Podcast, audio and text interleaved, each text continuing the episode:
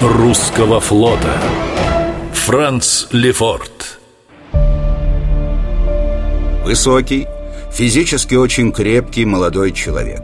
Ему было всего 43 Казалось бы, вся жизнь впереди Но однажды Лефорт упал с лошади и сильно ушибся о камень. Из-за этого в правом боку образовалась опухоль которая, скорее всего, впоследствии стала злокачественной. В 1699-м прославленный русский адмирал неожиданно скончался от неизвестной болезни. И через некоторое время в нашей армии состоялось первое торжественно-траурное захоронение с воинскими почестями. Организовывал и проводил его лично Петр I.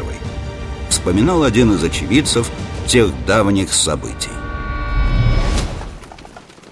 Лефорта хранились великой пышностью. Шли три полка с приспущенными знаменами, с пушками.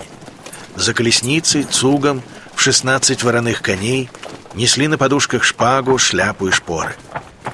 Затем ехал всадник в черных латах и перьях, держа опрокинутый факел. Шли послы и посланники в скорбном платье.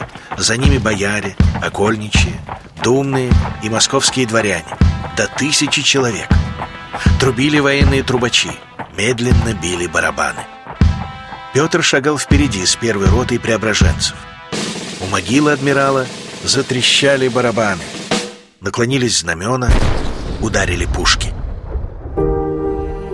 На надгробии своего фаворита царь Петр повелел сделать особую надпись. На опасной высоте придворного счастья стоял непоколебимо.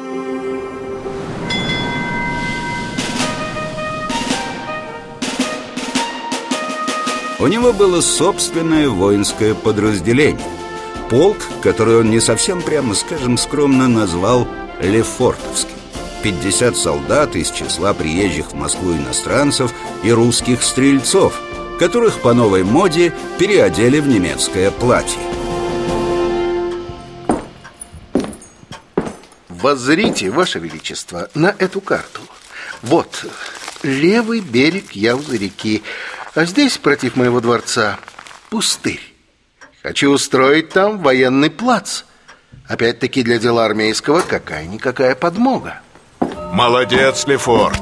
На все воля Божья. Разрешаю. Действуй, а бумагу нужную я тебе отпишу.